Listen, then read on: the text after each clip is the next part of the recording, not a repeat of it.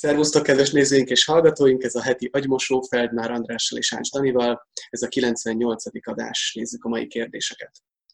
Az elsőnek a tárgya levegő.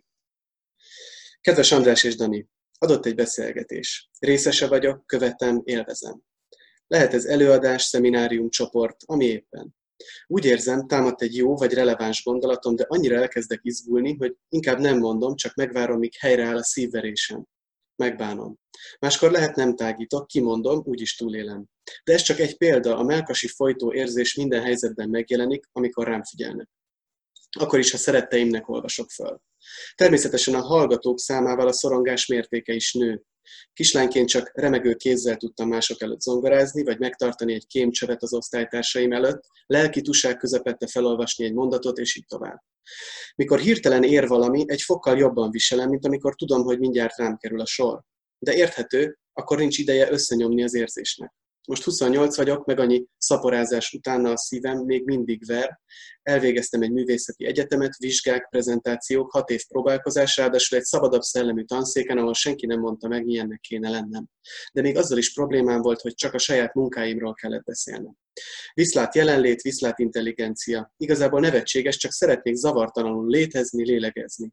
Olyan nehéz pontos leírást adni, és olyan kicsinek, egyszerűnek tűnik mindez, mégis az egyik legmérgezőbb dolog az életemben.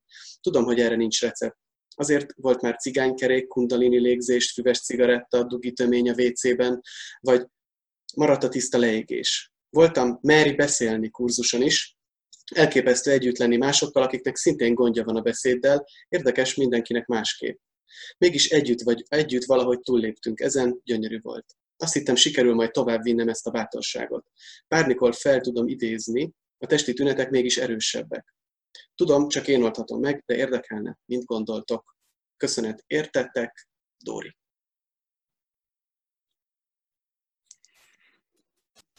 Hát eh, a szorongásról beszélsz. Szorongás, eh, lámpaláz, eh, nem könnyű megszüntetni, inkább el kell fogadni. A Sir Lawrence Olivier,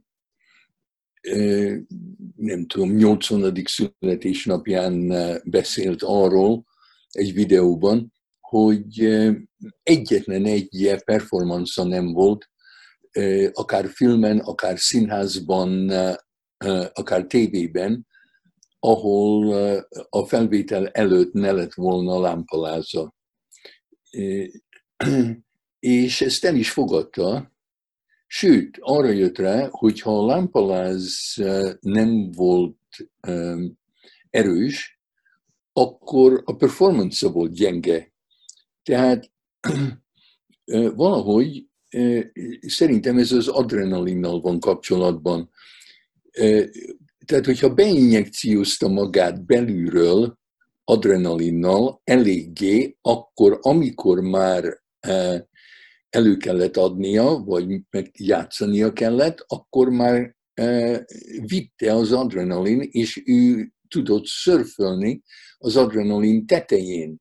Addig érezte rosszul magán, magát, addig volt lámpaláza, addig szorongott, amíg el nem kezdhette a, a szerepét. Tehát ebben benne van az, hogy szerepet játszol, hogy nem csak magadat adod, hogy van egy történelmed, amiben, amikor rád néztek és figyeltek, akkor kritizáltak, és amikor hasonló helyzetben van, vagy ugyanazt várod el. Tehát valaki megijesztett. Na, ez nem csak bátorság kérdése, a bátorság arra való, hogy, hogy gyakorold ezt a helyzetet, hogy minél többször tedd magad egy ilyen helyzetbe, és akkor se fog megszűnni a, a szorongás, de mint egy, mint egy szörfölő, bele lehet bukni a adrenalin hullámba, vagy fönn lehet maradni az adrenalin hullám tetején. És amikor figyelsz fiatalokat, akik éppen tanulnak szörfölni, hát ezerszer lebuknak, ezerszer leesnek a, a boardról, de még egyszer megpróbálják, és akkor 1005-re fönnmaradnak, és hát akkor isteni.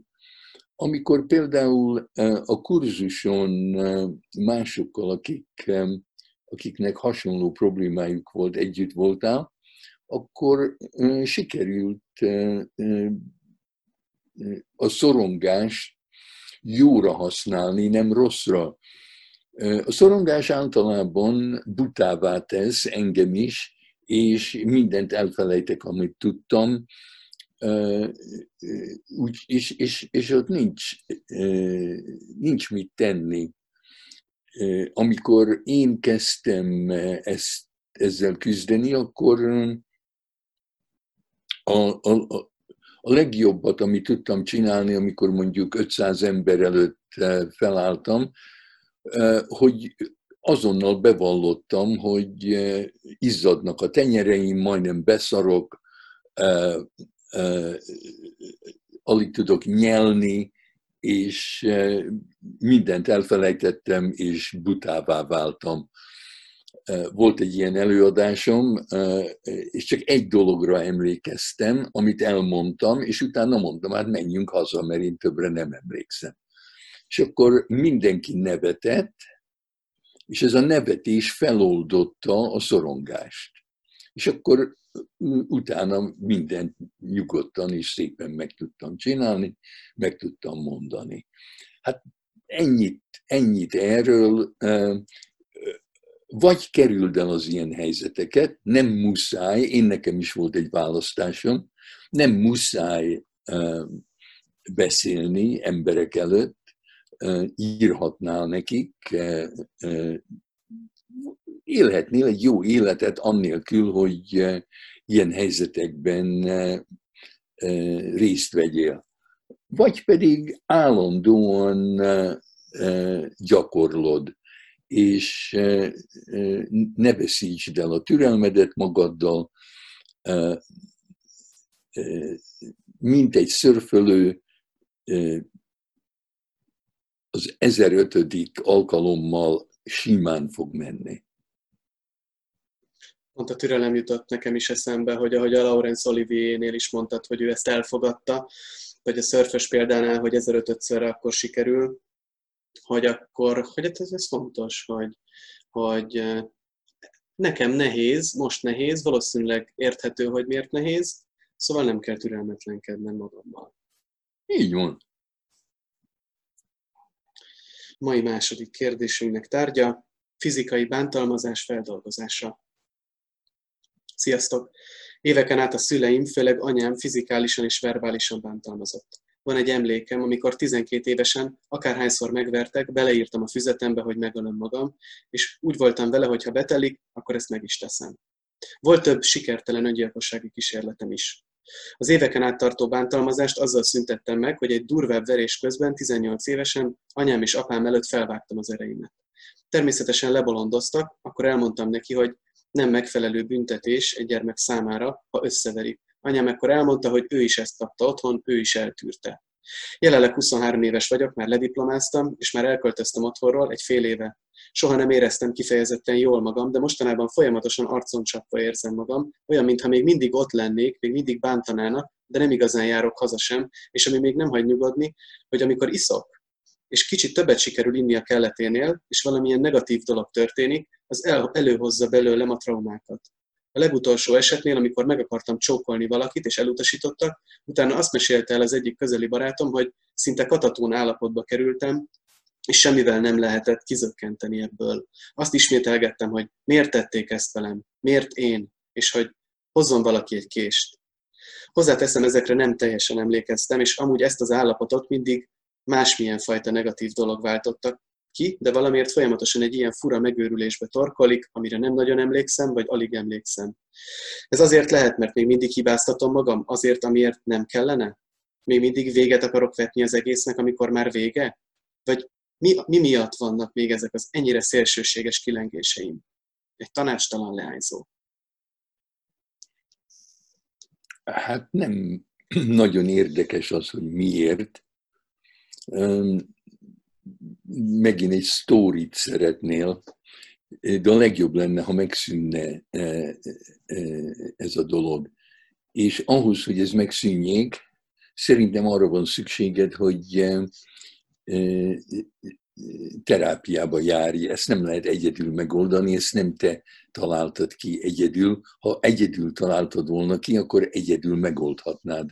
De nem. Ez társaságban történt, és társaságra van szükséged, hogy e, e, meggyászold, és, meg, e, és, és relaxálj abból a helyzetből, amibe belecsöppentél. Úgy tűnik nekem, hogy a nagy hibát, amit elkövettél, és sokan elkövetjük ezt, ahelyett, hogy a kést arra használnád, hogy megöld a, a, az anyádat, a kést magad felé fordítod. Hát nem azt mondom, hogy most szerez egy kést és menj és öld meg az anyádat, de az impulzus, ha engem vernek, akkor az, hogy megöljem azt, aki ver. De ha nagyon félek tőle, sőt, szeretem őt, és félek tőle, akkor megvédem önmagamtól.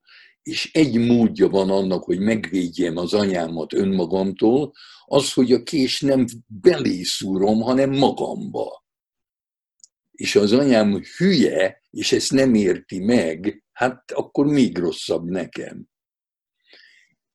De ezt mindenképpen gyakorolhatod, hogy szüntesd meg. Ha dühös vagy valakire, akkor ne legyél dühös magadra. Akkor fejezd ki a dühöt a másik irányába. Tehát ne védd meg azokat magadtól, akik téged bántanak. És ezt lehet gyakorolni. A másik kép, ami, eh, ami tulajdonképpen te festettél, az az, hogy lehet, hogy az anyád anyja se akarta őt a világba hozni, és az anyád se akar téged, azt abortálni akart. Általában azért bánnak rosszul a gyerekekkel a szülők, mert tulajdonképpen nem akarják, hogy éljenek. Nem lehet csak úgy gondolni, hogy azért, mert egy nő állapotos lesz, az azt jelenti, hogy szeret, hogy, hogy, hogy, hogy ez, ez neki jó, és hogy szabad akaratból is már, már e, e, szereti is azt, ami nő benne. Ha, ha, ha nem akar terhes lenni, de a helyzet olyan, hogy terhes lesz, akkor te ártatlan gyerek, aki nősz az ő méhében, ő úgy éli ezt meg, mintha te egy eh, élősködő lennél, mintha egy parazita lennél. És akkor, amikor már kívül vagy, hát ha nem tudod abortálni belül, akkor majd abortál téged kívül. És ne tegyél senkinek se szívességet, még az anyádnak se, hogy majd te abortálod magad. Az öngyilkosság, ami, ami fölötlik az emberben, az tulajdonképpen az, hogy valaki meg akart, valaki azt akarja, hogy dögölj meg, és akkor te szívességből megölöd magad. Hát ne tegyél szívességet senkinek. Nem a te hibád, a kérdés az, hogy miért tették ezt velem, és miért te, az igazi válasz az, hogy ezt megtette volna az anyád bárkivel, ez nem személyes, ő, ő tulajdonképpen tárgyiasított, és ezt kell csinálni a gyerekkel, nem védem a gyereket az én destruktív impulzusaimtól, itt semmi személyes nincs, sajnos az anyád nem szeretett. És itt ez, ez, ez, egy, ez egy baleset, semmi között hozzá, úgyhogy meg kell siratni. És remélhetőleg találsz egy olyan terapeutát, aki szeretettel tud veled lenni, hogy relaxálhass, és ne félj, hogy ő is kritizálni fog, vagy ő is büntetni akar, és akkor esetleg meg tudod siratni, és a, a könnyek, a siratás az, ami feloldozza a rossz emlékeket. Ugye mondta a kérdező, hogy, hogy az anyja azt mondta, hogy hát ő is eltűrte, neki is el kellett tűrni, úgyhogy ebbe lehet egy bosszú is, és akkor kéznél van a gyereke, aki bosszút áll, megbosszulja magát. Ja, ja a tovább szamára végállomás. A kettős kötés jutott még eszembe arról, amikor egyszer láttam egy gyereket, aki elkezdte önmagát, a saját arcát ütni, a saját fejét ütni, és akkor is az volt az érzésem, hogy az anyára lehetne igazából dühös, mert ő volt, aki feldühítette. Valahogy hmm. ennek a kettős kötésnek is köze lehet erre ez az önmagam bántásához? Ezt a Fritz Perls retroflection-nek hívta, és úgy, úgy beszélt róla, hogy mindannyian védekezünk, mindannyian mondjuk egy bástyában vagyunk, és a bástyának vannak uh, kis uh, ablakai, rések, amin kilátunk, és ott látjuk az ellenséget, és mondjuk uh, nyílunk és íjunk van, és az, a mi impulzusunk az, hogy kilövünk egy íjat, egy nyilat a, a, a résen keresztül, hogy megöljük az ellenséget, de mert meg akarjuk védeni az ellenséget, egy kicsit félre célzunk, a falba megy a nyíl, és a falból vissza uh,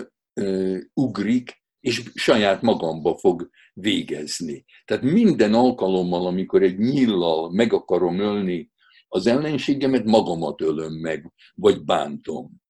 Tehát a gyerek, aki saját magát üti, az egy ilyen bástyában van, ütni akarja az anyját, de hát magát üti, mert védi az anyját. Amit az anyja nem csinál, ahelyett, hogy az anyja őt dühíteni, vagy verni, verje magát. Világos. Um, Oké, okay, nézzük a mai harmadik kérdésünket. Ennek a tárgya túlsó part, vágyott élet. Kedves András, kedves Dani! Nagyon azt érzem, hogy ez a karantén időszak nem véletlen. Egy regresszióban vagyok. Hét év Pesten eltöltött össze-vissza élettapasztalatnak nevezhető hibák elkövetése után most fél éve újra Erdélyben vagyok, az apámmal és öcsémmel egy háztartásban, és tulajdonképpen úgy érzem, kaptam egy esélyt arra, hogy rendezzem velük a kapcsolatomat, amiért hálás is vagyok. Valójában átvettem anyám szerepét, aki csapott papot hagyott és elköltözött Pestre. Az apám még mindig dühös rá, sokat vagyok apám pszichológusa is. Próbálom jól megélni ezt az időszakot, és részben sikerül is. Néhány rossz szokásomat lecseréltem jóra. Elhagytam a cigit, naponta jogázom, edzek, főzök, naplót írok. Valami mégsem stimmel. Öt éve nem vagyok párkapcsolatban, ez az egyik, amin változtatni szeretnék, illetve szeretnék alkotni, a tehetségemet kamatoztatni. Drámaíróként kezdtem, nagy sikerekkel, de pénzt kell keresni címszóval, állandóan szabotáltam magamban a művészt. A pasiknál és az írásnál is egy hatalmas blokk van bennem. Úgy érzem, ugyanaz a fal állít meg mindkét esetben. Hogy tudnám ezt a karantén időszakot jól használni és átmászni a falon? Zsófi, 29 éves. Hmm, nem tudom.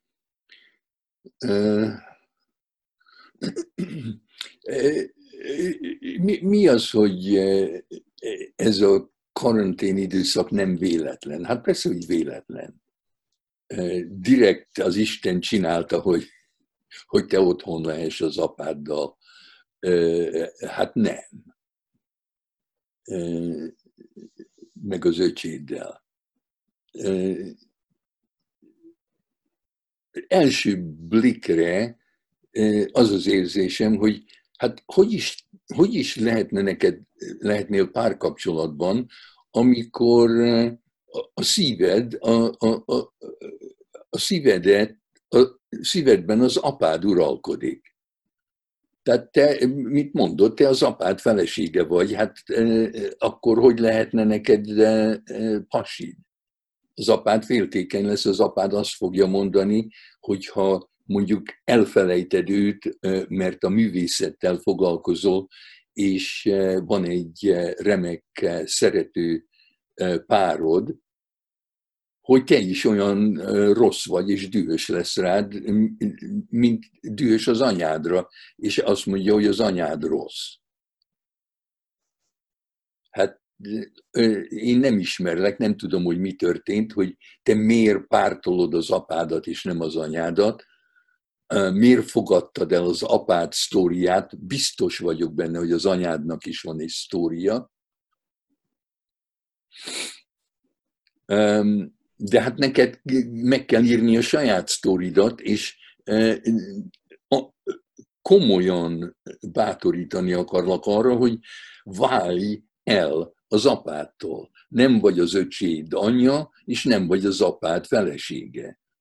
És ha esetleg erre rájössz, és úgy élsz, hogy te egy 29 e, éves e, egyedülálló fiatal energetikus nő vagy, akkor biztos találsz magadnak párt, és csinálhatod a művészetedet, és mégsem fogsz éhen halni. De ha odaadod magad annak a szerepnek, hogy e, te vagy az apád felesége és az öcséd anyja, hát akkor el vagy veszve.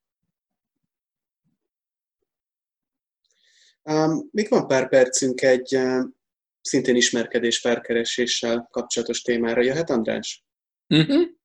Oké, okay. akkor nézzük a mai utolsó kérdésünket. Kedves András és Dani, hosszú ideje nincs párkapcsolatom, és ez frusztrál. Az utóbbi időben több társkereső portára regisztráltam, nap mint nap több levelet elküldök, sokszor megváltoztatom a fotóimat, és az üzeneteken is finomítok, de semmi eredménye nincs. A nők általában megnézik a profilomat, de a levelekre kb. 5%-uk válaszol, ők is általában elutasítóan. Pedig emberi vonásaim vannak, sokan jóképűnek tartanak, de mivel egy, nő, egy nőnek se tetszem annyira, hogy párkapcsolatba lépjünk, ezért már kételkedek minden olyan visszajelzésben, ami a külsőmre vonatkozik. A belsőmet nagy ritkán tudom megmutatni, de az sem kielégítő annak a személynek, akivel találkozom. Ha összejön egy randi, általában nem lesz következő úgy gondolom valamit rosszul csinálok, mert az a nő, aki elutasít, nem ad visszajelzést, mintha nem akarna megbántani. Örülnék, ha gondolkodnátok a problémámon. K. 35 éves. Hát ez egy, egy sztórira emlékeztet, ami pár évvel ezelőtt játszódott le.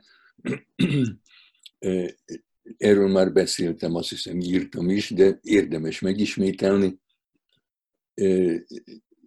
Egymást nem ismerve, egymásról nem tudva, két úgy 35 év körüli férfi járt hozzám terápiára más napokon és más időben. Soha nem találkoztak. De valahogy az én fejemben összepárosultak. Az egyik férfi eh, gyakran beszélt arról, hogy eh, mennyire élvezi a szexuális kalandjait, naponta több nővel eh, feküdt le, néha első találkozás után a, a zöldséges üzletbe, vagy a, a zöldségüzletbe, vagy a, a, a, a shopping plázán, vagy az utcán találkozik valakivel, aki neki tetszik, elkezd beszélgetni velük, és vagy hazaviszi, vagy ő, őt hívják meg a, a, a nők az ő otthonukba.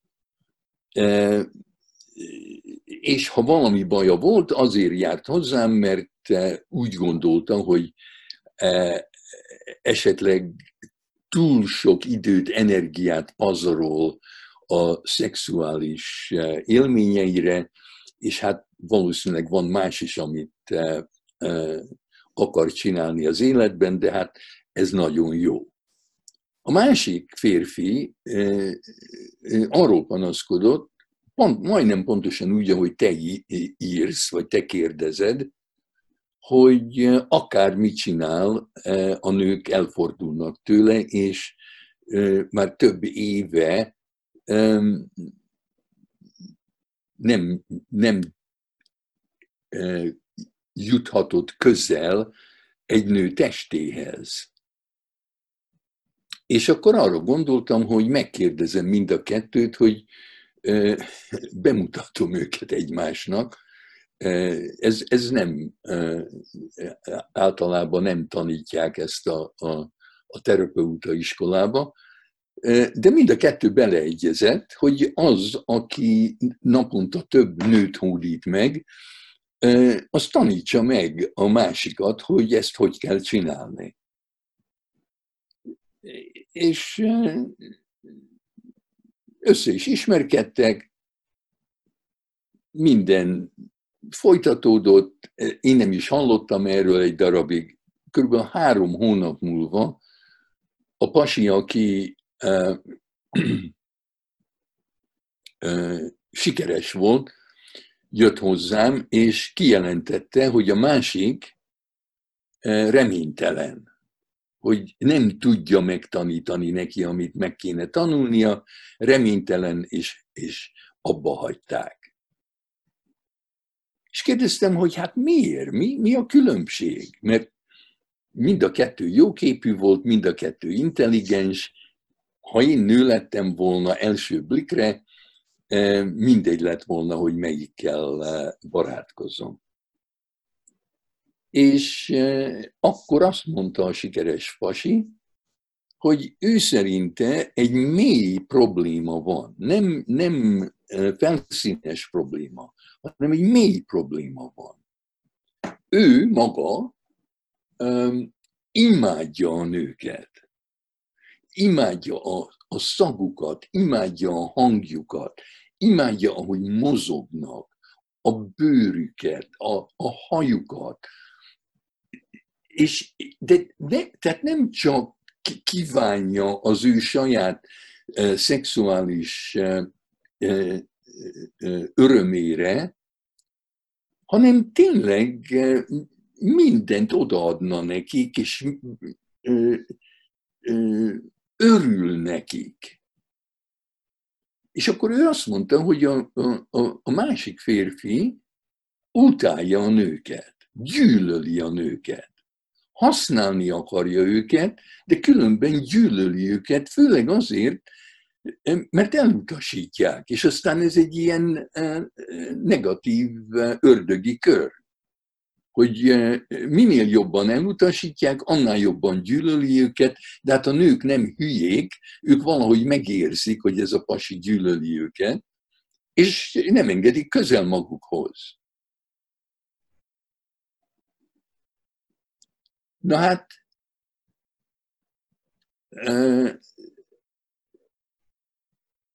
csak erre tudok gondolni, hogyha ha így ok nélkül, ahogy leírod, hátat fordítanak neked a nők, akkor vizsgáld meg magadban, hogy miért nem szereted őket. Szerintem nincs olyan nő, aki olyan hülye, hogy nem szeretne valakit, aki szereti őt. Akit a nők nem szeretnek, az valószínűleg nem szereti őket, még akkor is, ha úgy csinál, mintha szeretné őket. Használni egy nőt az nem ugyanaz, mint szeretni egy nőt. Sőt, azért is lehet gyűlölni a nőket, mert szükségünk van rájuk. Hát ennyi. Hm. És a másik pasi visszament hozzá, de Ez kiderült, hogy így van-e, vagy nem, vagy ő erről mit gondol? Így volt, így ah. volt. Így volt. Tök jó. Oké, okay, akkor köszi szépen András. Találkozunk mindenkivel legközelebb, az lesz majd az utolsó előtti 99. adás. Sziasztok!